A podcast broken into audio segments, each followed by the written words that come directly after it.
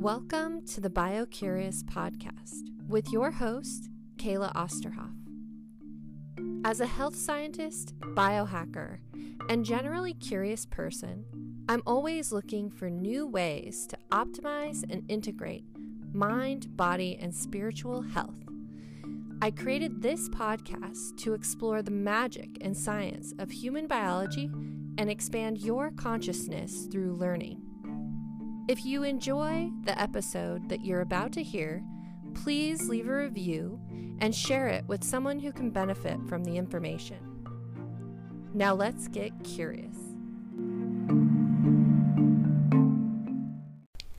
Hi, my name is Marissa, and I'm the new intern on the BioCurious podcast team. In today's episode, Dr. Amy Killen will talk about increasing longevity, tips and tricks on how to get clear skin, optimizing sexual function, and there is a Q&A at the end to look out for. Dr. Killen worked 10 years in the ER and is now an advocate for empowering patients to look and feel their best. This episode is lighthearted and packed full of information. I hope you enjoy and learn something new. Dr. Amy Killen, welcome to the BioCurious podcast, and thank you so much for joining me. Thank you. This is a, a kind of a new uh, way of doing it for me, so I am interested to see how this goes. Awesome. So, before we dive into all the juicy topics today, for those of you who are not familiar with Dr. Amy Killen, she is an anti aging and regenerative medicine physician who specializes in sexual optimization, aesthetics, and longevity medicine. And today we are going to talk about sex amongst other exciting health optimization topics. So, Amy, can you tell us a little bit more about your background and how you got into this field of work? Yeah, so my background is I was actually an emergency physician for about 10 years. So I'm board certified in emergency medicine, worked in an ER for 10 years ish, um, including training. And towards the end of that, I had um, three kids within two years, and I had a lot of things going on sort of personally. And I started seeing that I was, you know, I was under a lot of stress. I was having a lot of issues myself. And I started seeing that a lot of the people who were coming into the emergency department to get seen were actually having similar problems, just like chronic diseases, fatigue, you know, weight gain, just having a hard time kind of surviving the day. And I realized that as much as I liked the emergency department, that I wanted to actually learn some new things that would help me get healthier and then help you know patients like that get healthier. So I sort of did this 180 where I, I over the course of a couple of years um, went back to school, did a fellowship, and essentially got really interested in integrative medicine, preventative medicine, and then eventually regenerative medicine using things like stem cells and other regenerative therapies to uh, to treat you know patients and to prevent illnesses and then, then later on eventually specialized um, in like longevity skin and sexual health using those modalities that is so exciting. And I am so excited to dive into these topics with you as it's definitely front of mind for the field of biohacking and for all the biohackers here listening. I know that they're excited to learn from you. So, as the title suggests, we must talk about sex and skin and how to improve both. But first, I was just wondering your thoughts about this topic of longevity. I'm sure that you have noticed, just like I have, that there is something that comes up a lot in the biohacking world, which is the concept that we may be able to actually live forever and that aging is actually more of a disease than a natural process. So, what are your thoughts on that? Yeah, I think that thinking of aging as a disease is definitely something that a lot of us have started to do. Um, you know, thanks to David Sinclair and people like that who are writing books about how you know all these diseases that are out there. So many of them are really just because of aging, and if we can reverse many of the pathways that lead to aging, then all of a sudden we're not going to have as much cancer and heart disease and strokes and you know all these things. So I think it's a really interesting field, and I am optimistic. I don't know if we can live forever, but I at least think that we can get you know a good 20 or 30 or 40 years, um, and more importantly is this idea, of course, of expanding health span, even if we don't expand lifespan. So staying healthier longer, staying robust, you know, doing all the things we want to do. Yeah, I couldn't agree with you more. I don't know that I personally care about living longer, but I do want to live and be as healthy as possible and maybe even healthier every day until the day that I die. That's kind of my dream. As of now, you know, as a society, we really have accepted and bought into the concept that aging across the lifespan looks like a bell curve as as far as health goes, right? So you know, we reach peak health maybe somewhere in our 30s, 40s, or 50s. And then from there, it's like a sliding slope down where you get kind of sicker and sicker or less healthy until eventually you die. But I don't see why we could not keep it escalating and going up and up and up, becoming healthier and healthier. And then, you know, one day we could die. But wouldn't that kind of be amazing? Yeah, that that whole uh, you're healthy and all of a sudden you fall off a cliff and, yeah. and, you're not you're not alive is kind of the that's the dream I think. I mean, it's a weird dream, but I think that's the dream. Yeah, I, it is a weird dream, but it's definitely my dream. so I was curious, what do you see in your patient population as like the biggest drivers of aging and disease? I think for for I mean, it's obviously it's a lot of things, but certainly the inflammatory component, just inflammation as a whole, is driving so many diseases, and that's of course caused by all different things, from stress to diet to lack of exercise and all of this lack of sleep. I think that as a as a whole, we're all becoming more and more inflamed, and of course, and then that leads to you know everything from atherosclerosis to Alzheimer's to cancer to everything else. Oh, yeah. I, I always say that um, inflammation is both the cause and effect of disease. So it's just like this nasty cycle that sometimes it can be really hard to get out of. So if you have somebody come to you and all of their biomarkers are just singing, hey, I'm inflamed, where do you start? What do you look for? You know, we, we tend to start with the basics. I think a lot of us have a hard time with the basics. And so just starting with, you know, what are you eating and are you exercising and, you know, how much sleep are you getting and how good is it? Um, and, you know, how much stress do you have? How are you dealing with it? Like those kind of things, you, you really want to work on the foundations and then, and then adding on to that, maybe some supplements um, or medications if needed.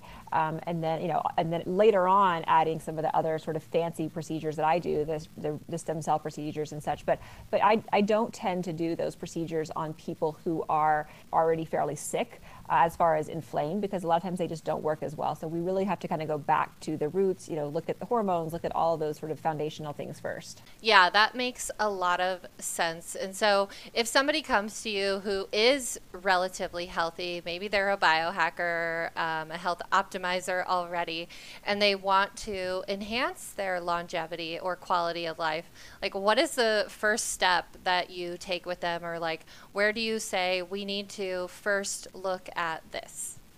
So I specifically at this time do procedures that are improving um, skin health, hair health, so hair restoration or just mm. hair health, and sexual health. And those are the things that I've really focused on as far as the regenerative procedures, the stem cells and, and other, you know, energy devices and such. Mm.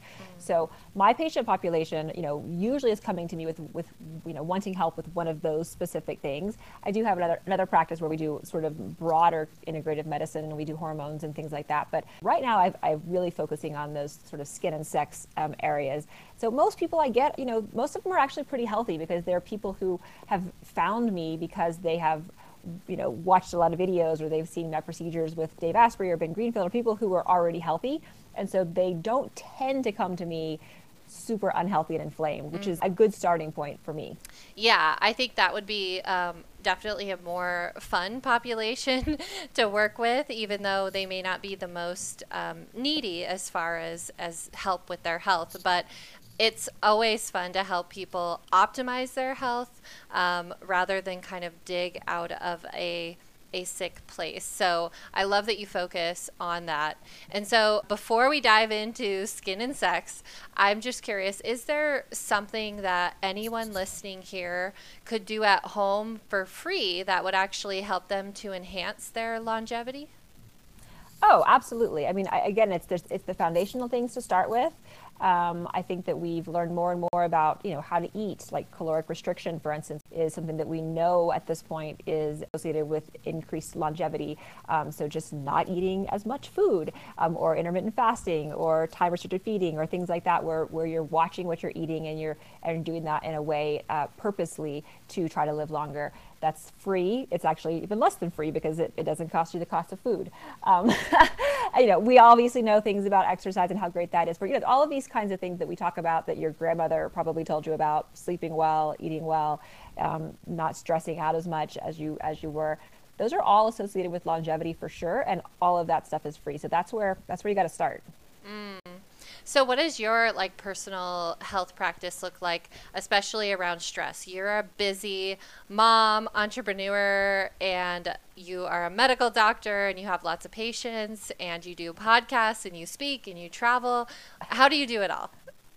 Um, sometimes not very well, but I I do a few things. So I get up pretty early, usually six or so in the morning. I take the first hour of the day just to myself, and it's usually just me alone. I try to use that time to to read, to educate myself, to learn something new that I can pass on, which to me is, is something I love doing. So that's that's sort of my time. Then once my kids are up and they're kind of taken care of, I will make sure I exercise and I do everything from you know yoga practices to weight training, um, cardio. I, hike a lot, get outside a lot, which I, I love. Um, but taking some time to do that, I think, is important. Um, and then, you know, I, I don't have a lot of fancy contraptions. Honestly, I have, I do cold weather. Like I'll do like my cold plunges include like just going out in the, you know, in the snow and in my sports bra and going on a hike or, you know, things like that. It's not like I have a chambers in my house. Um, but I do, you know, if I have access to those things, I'll do it. I do like red light therapy a lot, so I'll do some of that sometimes. Um, but you know, honestly, it's it's mostly about just trying to um, take a few minutes during my day, you know, do a brief meditation in between craziness. Uh, but I don't actually have uh, big practices that are expensive or, or, things like that in my life. Mm. I love that, and that's really important, I think, for folks to hear. I think um, a lot of times we get shiny object syndrome, especially in the field of biohacking I'm with you. I don't have any of those fancy contraptions. I do have a little red light panel at home um, and a couple of things like that. But my biggest device, and you know, maybe this is because I'm a data nerd and a health scientist, is actually personal data collection devices. So just wearing my BioStrap to actually measure how well did I sleep? What is my heart rate variability? How well rested am I? So that I can make better health decisions. So for me, it's kind of like data to drive my health decisions, and that doesn't that isn't fancy. It doesn't take all that fancy biotech. So do you wear any wearables or anything like that? I have a Garmin watch that I wear that doesn't collect everything, but it does do heart rate and you know steps and miles and things like that. Mm. Um, and I, other than that, I, I don't know why I don't have anything. I, I do very much believe in gathering data, but for some reason, I've not gotten to the point where I feel like I need to do that, which which I probably should. yeah, but also you have access to the knowledge and all the tools to keep yourself healthy. So I think that goes a long way, and maybe you don't need the data, or at least not not for now. That's um, what I tell myself. yeah, yeah. and you're busy anyway. so let's dive into the juicy stuff. The reason why the people are here. Let's first talk about skin. So how can we attain and maintain that youthful, glowing skin that we are all hoping to have? So again, start with the basics, but if you're after you've got that dialed in, it's sort of the main things I recommend for everyone. And I get I get some pushback from my biohacker friends and patients, but I recommend sunblock every single day, at least on your face. Um, whether or not you want to put it other places, up to you. I'm a big advocate of sun uh, in general and other parts of the body and making sure you get your vitamin D and all that. But we know that the sun uh, is the number one cause of skin aging. So if you care about your skin aging on your face, neck, hands, places like that that are getting a lot of sun, then I really encourage you to wear sunblock. I like a mineral sunblock. Um, it's going to not get absorbed and it's it's very safe. So sunblock every day. Uh, for people over 30 or so, I also recommend doing some sort of retinoid every night before bed. So that's you know things like retinol, which you can get over the counter, or you can get stronger retinoids um, through a doctor's office. That's there's actually great data behind that. Uh, and then I also recommend other like antioxidants topically, like vitamin A, vitamin C, vitamin E, you know, other um, resveratrol, CoQ10, some of the things that can help your skin to um, to uh, not get so overwhelmed by all of the oxidative stress, the sunlight, the pollution, all of those things that cause damage. Um, so those are some easy first steps that I recommend for everyone. And then certainly beyond that, there's all kinds of different things we can do with microneedling and different lasers and, and stem cells and PRP and you know exosomes and all of the kind of fancy stuff. But again, kind of starting with a good foundation of, of skin health is really important. Yeah, so tell us a little bit. I think there there's people really interested in some of that fancy stuff. So um, some of the things that have really come to the forefront in my purview are definitely microneedling, PRP, and exosomes. So maybe we could just start there. Yeah, so microneedling has been around for a while, and that is something that you can probably almost anyone can get probably anywhere, um, med spas, doctor's offices. It's basically a little device that has maybe 10 small little needles, and it, the needles all go up and down really fast at the same time, and they only go about one and a half to two millimeters deep. So what, what we can do with that is essentially create these little tiny micro channels all over your whole, you know, your whole face, your whole neck, wherever you treat. Um, and that those channels do two things. One thing that they do is just the trauma, the mild trauma from the microneedling causes your fibroblasts, your skin cells, to increase collagen production, elastin production, hyaluronic acid production. These are all parts of skin that after age 25 ish, uh, we stop making as much of. Like every year, you make less and less and less, uh, which is you know very uh, discouraging. But um, so the the microneedling, your body essentially thinks it's gone, it's had some kind of trauma, and when that happens, it decides it has to repair itself, and so it's kind of tricking your your skin into repairing itself. Um, that's something you can do. You know, I, I tell people if you can do that a couple of times a year, uh, that's fantastic for just continuing to increase that collagen production over time. And then the things you can add to the microneedling traditionally it's been done with with things like um, vitamin C serum or hyaluronic acid or other things like that, where you essentially do the microneedling and then you can apply whatever sort of serum on top of the skin. And because you've created these channels, you have this ability to you know kind of suck that serum into the deeper layers of skin. So it provides a means of getting topicals deeper into the dermis where they can actually work. Um, so that's been done for a long time, and you can do that kind of thing even at like a med spa or something like that. More recently, probably in the last eight years or so, we've been using platelet rich plasma, which is PRP and most of you guys probably already know what that is, but that's been around for a while. Essentially, take we actually take blood from the patient, we spin it or centrifuge it, and we isolate the platelets into the serum. So you have all these platelets, they're super strong and concentrated, and you're just using that and applying that after the microneedling. Or you can also inject that as well into the skin.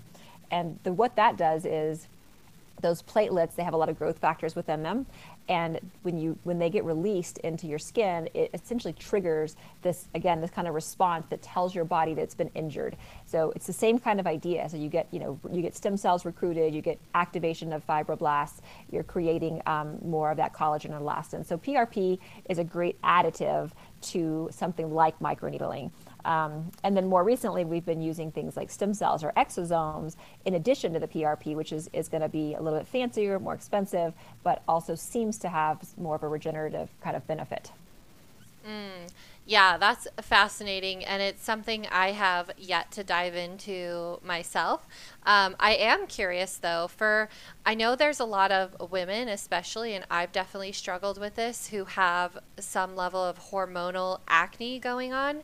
And so I know that there are a lot of risks with doing, especially something like microneedling when you have acne going on because you could spread some of that bacteria. What would be something you would recommend for folks who are struggling with that? Uh, well, the first thing would be to try to get the hormones, you know, in in place. And oft, oftentimes, acne uh, in women, at least, you know, if it's if it's after adolescence, a lot of times it's due to too much testosterone or too much DHT, which is another hormone that gets made from testosterone. Um, we, you can also see it with just stress, obviously, too much cortisol, um, high sugar diets, things like that. Uh, we also see it a lot in like polycystic ovarian syndrome.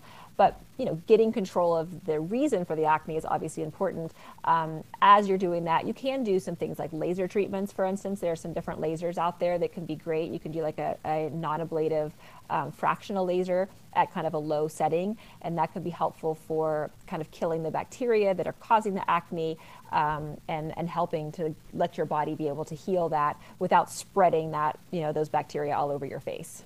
And I couldn't agree with you more with the hormones. I think a lot of the time we are overstressed and overtaxed and we don't realize it. And our skin is trying to communicate this to us, but we like to ignore it and blame it on other things. Yeah, definitely. So, another thing I wanted to ask you about is you posted a really interesting post about graying hair um, the other day. And so, could you talk about that a little bit? One, what causes graying hair? How do we prevent it? And two, definitively, it sounds like you've kind of come up with your stance. Can we reverse graying hair? so what causes it is there's actually there's a number of different things that cause gray hair. Obviously, genetics is a big piece of it. Um, it's one of those things that if one of your parents has early onset gray hair, then there's about a 50% chance that you'll have it as well because it's autosomal dominant, which basically means it's it's a uh, it's highly hereditary.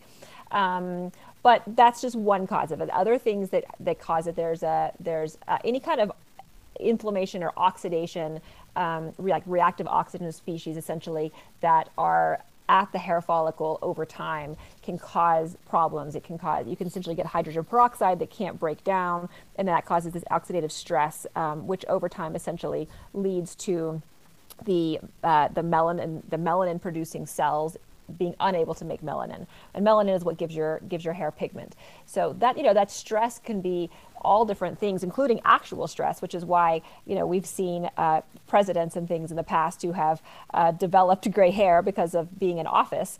Uh, it really can happen just with stress, but you can also other things like inflammatory disorders, like chronic diseases. There's a link between viruses and chronic chronic illnesses and causing gray hair because of the immune system actually interacts directly with the these melanin producing cells. So it's kind of interesting. Um, there's also a link between pollution, smoking, alcohol consumption, um, even UV radiation from the sun, all of those things, as well as nutritional deficiencies. So, for instance, B12 deficiency, um, vitamin D3, copper, protein deficiency. Um, all of that. And then finally, thyroid is a big one as well. So, too little or too much thyroid can cause graying. And the good thing about that is that once you fix the thyroid problem, it's possible the graying actually will reverse on its own. Mm. If you can catch it early enough and get your, you know, and get the problem fixed, then it oftentimes will reverse. So those are sort of the, you know, big categories of things that can cause graying hair. But genetics is a big, you know, it's a big part of it and is not always, it doesn't always end up being reversible that way.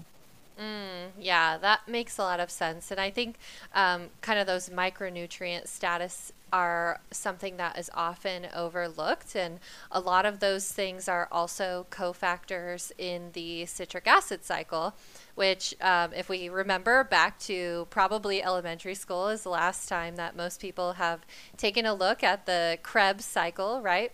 And that um, ends up being in charge of your energy levels because that is at the end of that is when you're producing your ATP which powers your cells. So I think that's oftentimes overlooked and sometimes kind of brushed under the rug as maybe not as important, but it has so much to do with our energy metabolism, but also our stress and adrenals and all of that. So I love that you bring that into it as well. Yeah, and, and to answer your second question, which I forgot to answer, which was can we reverse it? Um, the short answer is not easily, mm. but the longer answer is maybe. um, and there's, there are some things that have been shown, at least in small studies, to reverse graying. There's a number of medications actually that have, have been shown, but most of them have some pretty big side effects. And there, you know, it was like, you know, cancer patients who are taking a certain drug, or or um, or people who are taking like Parkinson's patients taking a certain drug that just happened to see that their hair color reversed because they were on that drug. Mm. But you wouldn't want to take that drug, you know, just to come to just to change your hair. Um, there are some B vitamins uh, like uh, calcium pantothenate as well as PABA, which actually have a couple of studies behind them that have shown some benefit in some people in reversing them. And uh, there's some some evidence that stem cells, uh, it's like just in, infusions of IV stem cells, actually could potentially reverse graying in some people. There's a few peptides out there that are really interesting that are um, that have been studied and have more and more data kind of accumulating on them that are being used currently in some of the topical applications that are out there to reverse to reverse, reverse this. And I think probably the best way to do it, honestly, is if we can try to slow aging in general with all these sort of longevity practices that we talk about, mm-hmm. then we're going to be able to see a slowing of gray hair because it's all related, right? It's all oxidative stress, it's all inflammation. So that's probably the best way to do it at this point is just really try to slow aging in general. Mm, I love that there's a chance that we can do this. So I'm glad that your definitive answer is not no. right. Um, I'm very lucky genetically. Uh, neither of my parents have had premature graying, and my mom still doesn't have very much. So I'm hopeful that I won't have very much gray hair. But as a blonde, we can get away with it a little exactly. bit. Exactly. yeah. The older I get, the blonder I get. I'm like, oh, yeah. I'll, just, I'll just go. I'll just keep going blonder and blonder, and then no one's going to notice if yeah. I get gray hair. yes, that's our biohack. exactly.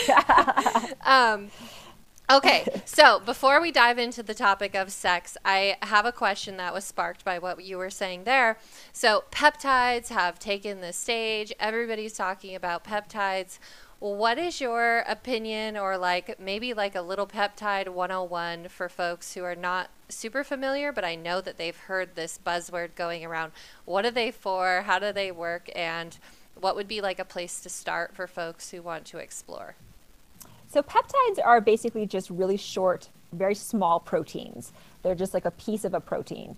Um, and proteins, you know, are big and complex, but peptides are a lot, lot smaller. They have they're, they've been around for forever. Like this is not something necessarily new. Like for instance, insulin, which you know has been around for forever, is a peptide, and it's also an FDA-approved drug. So there are peptides that are FDA-approved drugs, like insulin, and then there are also peptides that are um, that are you know not currently approved drugs, but they are they are still being used, and these are peptides that are essentially similar to, to peptides we already have in our bodies. So those are the ones that are the most interesting to the people sort of in this in this community of biohackers and such is is can we take something, whether it's do an injection like subcutaneously or take a capsule that has a peptide that has a specific action a very specific action that is the sim- you know, similar to something that I already have in my body or the same, um, but it's going to induce some sort of benefit. So, for instance, uh, one of the more common ones that people often start with is something called BPC 157. Mm-hmm. Um, and they all have these strange names. They're all like letters and numbers. Like it's, it's you know, it's kind of hard to remember them all. But, um, but BPC 157 is a peptide that is found in the gut. And, or, you know, the, the actual protein is found in the gut. And it's, it's really great for a lot of things for reducing inflammation. It's been used for um, for helping with musculoskeletal pain and kind of helping to heal injuries. Uh, it can be helpful for improving gut health. It can even be helpful potentially for increasing hair growth uh, or skin health or things like that through its sort of inflammation pathways. So every peptide, and I, and I don't know, uh, you know enough about all of them. I know about the key ones that I use, but there's you know every peptide is kind of like a medication. Like it's it's it's used in the same kind of ways, but they're targeting specific pathways in your body, and we you know you can essentially get them through doctors who know how to do peptides. Mm, yeah, that makes a lot of sense, and I know there's a lot of people out there who kind of go rogue and buy all the peptides from online someplace and start using them. So I would prefer uh, that folks find a doctor who knows what they're doing because, as you mentioned, they're used in the same way that medications are. And, you know, you definitely want to be careful and understand what you're doing to your body. Um, yeah. And you don't know yeah. what you're getting. I mean, I've honestly looked into some of those different research pep, you know, they're all research peptides, like right. not for human consumption, just, just for research. Um, but of course, everyone buys them to put in their own bodies. But I've looked into them uh, just as a consumer to see like what do these companies, what are they doing and what can they promise? And, and it's a little difficult to know, you know, they all have like similar websites, they all make similar promises, but, but no one is really overseeing that. It's like, you know, it's like supplements. No one's overseeing it. The FDA is not involved uh, currently in most of those, although they're getting more and more and more involved in peptides. So you just got to be careful about who you're buying these things from because you're literally injecting them into your own body. Uh, so you don't yeah. want to make a mistake. yes, uh, that's where this whole DIY biohacking. I don't know about it. Uh, I like to stick with with the experts who know what they're doing. yeah, I agree. Okay, so the time has come. Let's dive into sex. So, how exactly do you support your patients in sexual optimization? Well, I tend to get people that are, you know, probably 35, 30, 35 to, you know, maybe 55 or 60, um, who have some issues that are either age related or maybe potentially like post childbirth related. Essentially, or you know, have have sex lives that are not as satisfying as they used to be because of either age or, or sort of natural processes. Or I get sort of these biohacker people who come in because they want to optimize, you know, sexual function. They don't really have a lot of problems, but they're like, can we prevent problems from coming later on? Um, can we make things better, even though they're pretty good to begin with? So I, those are my two kind of patient populations, men and women. I treat both uh, equally, actually. And I, you know, I do a lot of different things. It depends on kind of what the problem is, but we'll look at everything from hormonal health and making sure that that is where it needs to be, um, and, and you know lifestyle and all that of course is very important. And then and then they, I go on to sort of do these energy devices or, or regenerative devices. So I do a lot I, I do a lot of injections with either the, the person's own stem cells or exosomes, which exosomes essentially are like little bubbles of information with growth factors and microRNA and such, and they come from full term babies' umbilical cord cells or, or placenta. And so we're essentially getting these growth factors from uh, these placental stem cells, and we can use those almost in a similar way to the patient's own stem cells, or I can use those in you know kind of together. So I will inject the male or female with with these things, injecting the penis uh, or injecting the clitoris and the vaginal wall, kind of where the G spot is, um, with these regenerative things, and then I'll combine that in a lot of times with something like shockwave therapy um, or Gainswave, uh, which is very common. You, people have probably heard about at this point, but I'll do that for men. Um, and, I'll, and for women, I've actually, will do shockwave therapy as well, uh, or vaginal lasers, uh, which can be really effective as well. Um, and then I'll give them think, kind of tools and uh, think homework to take home with them. I'll give people penises, penis pumps, and vaginal red light therapy for home. And I have all kinds of like the bag of things I give people to take home with them is uh, it's pretty impressive. So those are kind of things people come to me for, and, and then I'll I'll send them home with some things to do at home. Yeah, that's awesome. So, with all of these things, is the goal to improve sexual function or is it to improve the actual sexual organs or a combination of the both? Like, for instance, with a red red light um, or lasers in my vagina, I'm not sure I know what the goal is there. so the goal it depends on the problem obviously okay. but in general like for instance for men i have a lot of men who come in with erectile dysfunction or, or mild you know concerns in that area. And what we're trying to do and what we see is that we see increase in uh, in blood vessel formation. And so mm. increase in blood flow increase um, in the health of the cells within the penis. So the smooth muscle cells that make up the corpus cavernosum which are the tubes that are you know within the penis that fill with blood we can make those healthier so that you can ex- that, that tissue can expand better. Um, we can see, you know, at least in animal studies, we've seen repair of uh, nerve injuries mm-hmm. in in um, rats that have had uh, nerve injuries in the penis. So we can see improvements in sensation. So you know, so men can see things like improvements in um, ability to get erections, in firmness of erections, in sort of uh, ability to get erections again, so that refractory period can be reduced, um, sensation, you know, improved orgasms, things like that. So it's you know it's it's kind of we're looking to we're trying we're trying to improve everything, mm. but the mechanism is. Um, improving the health of the tissue that's there as well as increasing blood flow to the area. Okay, good. So for women, this is the same goal where you're just trying to improve the health of the tissue and help women maybe achieve orgasm uh, easier or more often or more strongly? All of those things, okay. yes. yeah, it's, it's orgasm. It's, it's, you know it's also arousal. Like, are yeah. we can, we improve vaginal lubrication if that's okay. a problem? Um, and also in, in, women, I see a lot of stress urinary incontinence. So women who have, you know, urine leaking when they jump on a trampoline or cough or sneeze or run or things like that. And that's something that happens with aging or it happens um, after childbirth or it just happens. It's very common. And so if we can, for instance, with the O shot, which is the procedure where I'm injecting sort of that G spot anterior vaginal wall, if because I'm injecting right underneath the urethra, if we can kind of build that tissue tissue up a little bit, like get a little bit more collagen, a little bit more blood flow in there.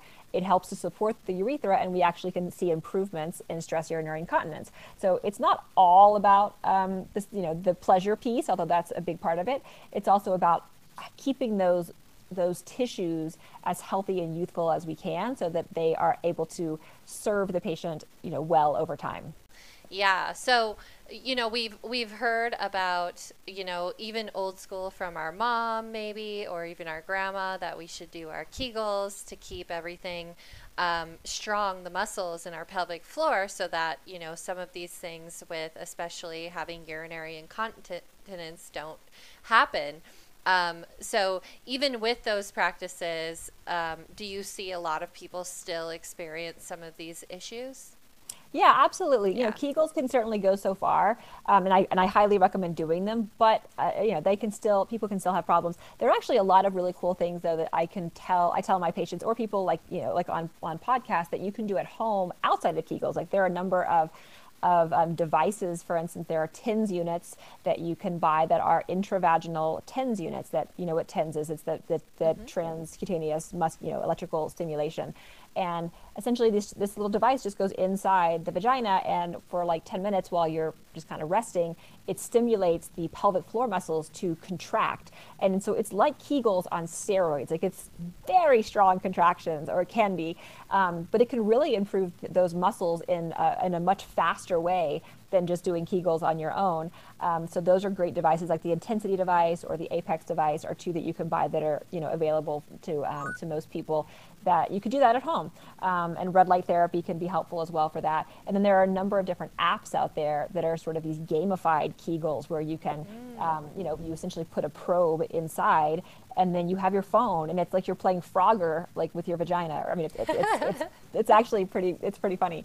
But um, so those are, those are great ways to kind of, you know, you're, you're tracking, you're quantifying, you're making it fun um, to keep those, those tissues as healthy as they can be. I love that. And actually that's something that I want to look into because if there's something we can do at home, especially making our efforts stretch longer or be more beneficial for us, I'm all about it. So, yes. yeah, so thank you for that. Just so you know, for those of you like you who like to track things, there's a new vibrator. It's called the Lioness, and you essentially use it to track your orgasms, like how strong they are, how long they're lasting. And you can, the idea behind it is to kind of you know, if you have like an Oura ring or whatever, and you're tracking other things in your life, like your stress and your diet and all of these things, and if you can also track, you know, how those those different things in your life are affecting your ability to orgasm and, and your pleasure and such because they give you little charts and graphs and they tell you like how this one compared to last one and it's like a whole thing so it's oh kind of the gosh. first of its kind and i think for the people who love to track things that it might be kind of fun that is one uh, personal data collection device that i can probably get my partner on board with i think so i yeah. think you can yeah. so awesome. So I want to ask you um, two questions that I like to ask all of my podcast guests before we open up to the audience for questions. We already have a few people lined up. Um, stay there, keep your hands raised. I promise I will call you up in just a minute. So, the first one is um, what does your morning routine look like that sets you up for success for the day? I know you already kind of went through the, the basics, but is there anything else that you specifically do every day to set you up for success for the day? Yeah the, yeah, the main thing that I do every morning is I try to do a couple of minutes of just completely quiet by myself, kind of looking out at the city. I can kind of see city lights from my from my living room and just trying to be kind of meditative and quiet and sort of clear my mind a little bit. Um, and then I do the hour of trying to learn new things. And during that hour, a big part of it is is trying to not only learn new things but digest it and sort of compress it in a way that I can teach someone else, whether that's my kids or my husband or my Instagram followers, or you know, essentially trying to make sense of whatever it is I learned in a way and kind of put it in my own language so that I don't forget it. Um, I'm always trying to you know remember new things, so that's a big part of um, I think what's helpful in the mornings, and then and then I spend time with my with my family when they wake up and you know kind of have breakfast and things like that. And I think that if I if all that goes well, then my my day usually starts off on the right foot. one common thing across almost every high performer that I have on this podcast, including you, is really just that moment to kind of set your day on the right foot by just kind of being quiet and with yourself and having a moment of stillness. I definitely have a much better day when I'm able to incorporate that into my morning routine. Yeah, absolutely. So, last question if the listeners could make only one change in their lives to improve their overall health and well being right now, well, what would you recommend it be? I actually think the best thing that most of us could do is to sleep better. Mm. Um, that's something after I left the emergency department, and you know, when I was in the ER, I slept off. You know, I was working at 4 a.m., so I would get up at 3 to go to work, and I was sleeping like three hours a night or four, or you know, like I had kids. It was just a mess and I hadn't I hadn't slept well for you know 10 years because of that. And I, I when I first started sleeping well after I left the ER I it made such a difference in my life. Like all of a sudden it didn't matter as much what I ate. It didn't matter as much like what happened to me during the day. It didn't matter you know it didn't matter if my kids were awful. Like just getting good sleep it you know it just it, it changes all your hormonal balance. It, it, there's so many things with sleep now that we're learning that I think that if, if we could all sleep better, we'd probably be much happier people. Mm, yeah, absolutely. Sleep is the one thing that I continually focus on, and I don't think I'll ever get to a point where I'm like, yep, I'm good, sleep is good, moving on to something else. It'll always be something that I'm working to improve because of its effects on everything and because you know specifically i'm a neuroscientist and i'm very interested in what's going on in the brain Sleep is when, you know, our little glial cells are active and going around and cleaning up and doing their job to do the neural pruning within our brain and consol- consolidating memories and solidifying neural pathways. So, um, you know, for us to have cognitive function as well as physical function and be um, optimal with our health and well being, we absolutely need quality sleep. And I don't care who you are, you know, six hours or less is really just not going to cut it. No, that's totally true. So, I am going to offer up questions to the audience. So, we will actually start with Lucky. Hi, my question is about facial veins. Um, so, about two years ago, I experienced quite a bit of stress, and I literally I, I went from being able to sleep like eight hours a night to not being able to get sleep at all. Like I was barely getting an hour's sleep. And within a few months, I noticed um, two um, prominent um, facial veins. I, so I'm trying to um, figure out a natural way that I can um, try to treat it before I go the surgical route. Yeah. Um, you know, one thing you might start with is trying doing some like lymphatic drainage um, techniques on your skin in the mornings, and you can look up some videos on how to do that. But essentially, kind of trying to move some of the the fluid in the lymph the lymph drainage um, in you know out of your face kind of into the rest of your circulation sometimes you can kind of get you can kind of get buildup of some of that and that can cause your veins to look bigger because of that. Uh, the other thing that can happen is your skin can be getting thinner. And of course, if that's, that happens to all of us as we age, and especially if you're stressed out over time, that can cause uh, thinning of the skin faster. And if that's the case, then, you know, something where you're, where you're able to improve the skin health, whether that's with procedures or just, you know, skincare or even something like Sculptra injections or things like that, where you're able to use fillers and things to kind of improve the, the skin that way is another, is another option. And then after that, you know, you could certainly talk to a plastic surgeon and, see if surgery or something is an option, but you know, probably is is not needed if you work with some of the other ways around it. And are there any supplements I can take to help as well, like help reduce them? I can't think of anything specifically that's going to reduce vein size, but certainly anything that's going to be helping to improve um, circulation you could think about, like for instance, fish oil, omega 3 fatty acids, you know, anti inflammatory, things like that. But I'm not sure if they're going to change the actual size of your veins. Thank you. You're welcome. Awesome. Thank you, Lucky. It looks like uh, Quat, I am inviting you up to the stage to ask your question. Hey, thanks. Uh, my question is about um, specific type of acne that you get from wrestling, MMA fights, boxing, jiu-jitsu. So I noticed that during the winter time when I train, and uh, the places of my face that hit the uh, other person, gloves or other people's body, they uh, they inflame, and they I get some kind of a cystic acnes around the place of contact. And do you have any advice on how to uh, fix it, make it less? Thanks. Yeah. Um, so yeah, that that could be from a number of you know could just be bacteria. Obviously, if you're getting hit with other people's gloves, mats, things like that, bacterial infections um, and bacteria causes a lot of acne. Uh, fungal infections or something else. We see it in, in, a lot of wrestlers and people who are in gyms, and that can certainly contribute. Um, you know, the main things I would do probably, I'm sure you're already doing, is making sure that you're, as soon as you are done with your wrestling or your fight, to wash your face really well, to bring a cleanser with you to the gym so that you can wash your face, you know, bring a clean towel, things like that. Um, you could also start using something like um, a retinol or retinoid every night before bed, um, or even something stronger like a tretinoin, where essentially you're trying to kind of help combat some of that that acne. Certainly, if it gets if it gets really bad, you could look into antimicrobials of you know antibiotics, things like that. But but if it's if it's just happening when you fight and it's only and it's going away afterwards, then I would just really work on what you're doing to care for your skin after you know all of those matches or, or wrestling events. Makes sense. And do you recommend anything to put before? I don't have anything off the top of my head that I would recommend. Um, uh, because you're, you know, once you get hit with that dirty whatever it is, it's probably like the main thing is going to be to clean your face and then and then try to help prevent any infection afterwards. Um, maybe encourage the people you're fighting to, you know, clean their gloves occasionally, like yeah. things like that might help. That's never going to happen. yeah, probably not. okay, we have Emily next. My question is um, I recently came across some literature that was pointing to the potential link between hyaluronic acid and cancer, both topical use as well as uh, injectable.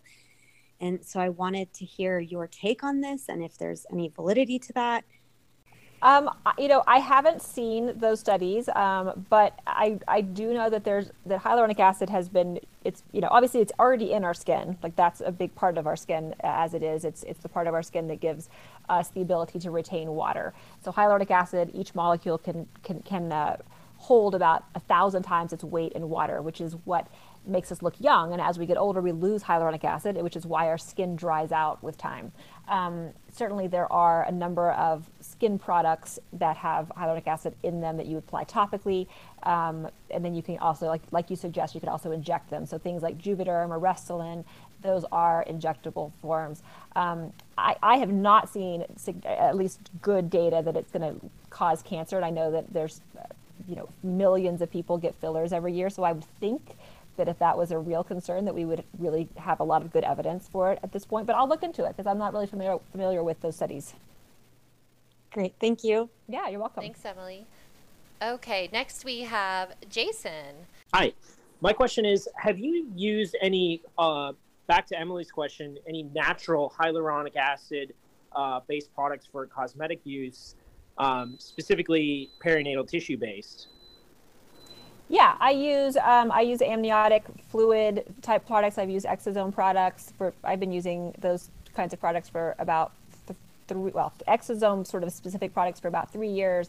I've used amniotic products of various sorts for probably five or six years. For skin, um, I apply it topically, and I also inject uh, into the dermis and the skin. And what kind of results have you been seeing with that? Call it compared to, say, uh, a synthetic or uh, manufactured hyaluronic acid? Um, the results are very different. The, the, hyaluronic acids that I would use, like a Juvederm, Restylane, those kinds of things, are really going to give you uh, volume in a specific area. Like for instance, the cheeks are going to give you, you know, volume immediately, and it's going to stay for, you know, six, six, nine months, a year, whatever. The the products that I've used that have like, you know, like the amniotic fluid products that have hyaluronic acid in there, they are great for improving the health of the skin, but they don't actually provide a lot of volume for most people. They're not they're not volume. You know, they, they essentially get uh, absorbed, I think, too quickly for for the body. They're not cross-linked in the way that the other ones are, so they don't actually provide as much volume as the other kinds of products do. Got it. Awesome. Thank you. Thank, Thank you. you, Jason. And we are done with our Q&A session. Amy, thank you for being such a good sport for this and trying this out with us. Yeah, thank you so much. And thank you all of you who stuck with us this whole time. If the audience members are interested, where can they find you? So I am very active on Instagram. I try to post there a lot. It's under Dr. Amy B. Killen. So please follow me if you're interested. Um, I also have some videos on YouTube, um, Amy Killen MD, and then I have several websites, but the easiest one to get to is probably amykillenmd.com. Um, and then I'm on Clubhouse occasionally. I just got on pretty recently, so I'll try to be here more if I can. Awesome. Well, thank you so much, Amy, and thank you to everybody here who stuck with us for this live recording. Have a good day. Thanks. Bye, everyone. I hope you liked this week's episode of the Bio Curious podcast. If you enjoy listening and learned something, please leave us a review and share it with someone that could benefit. If you don't already, follow our Instagram at BioCurious Podcast for teasers of new episodes, advice from old guests, biohacking quizzes, and if you tag this account with a screenshot of the episode, we will feature you on our story. Thank you for all the support and have a good day.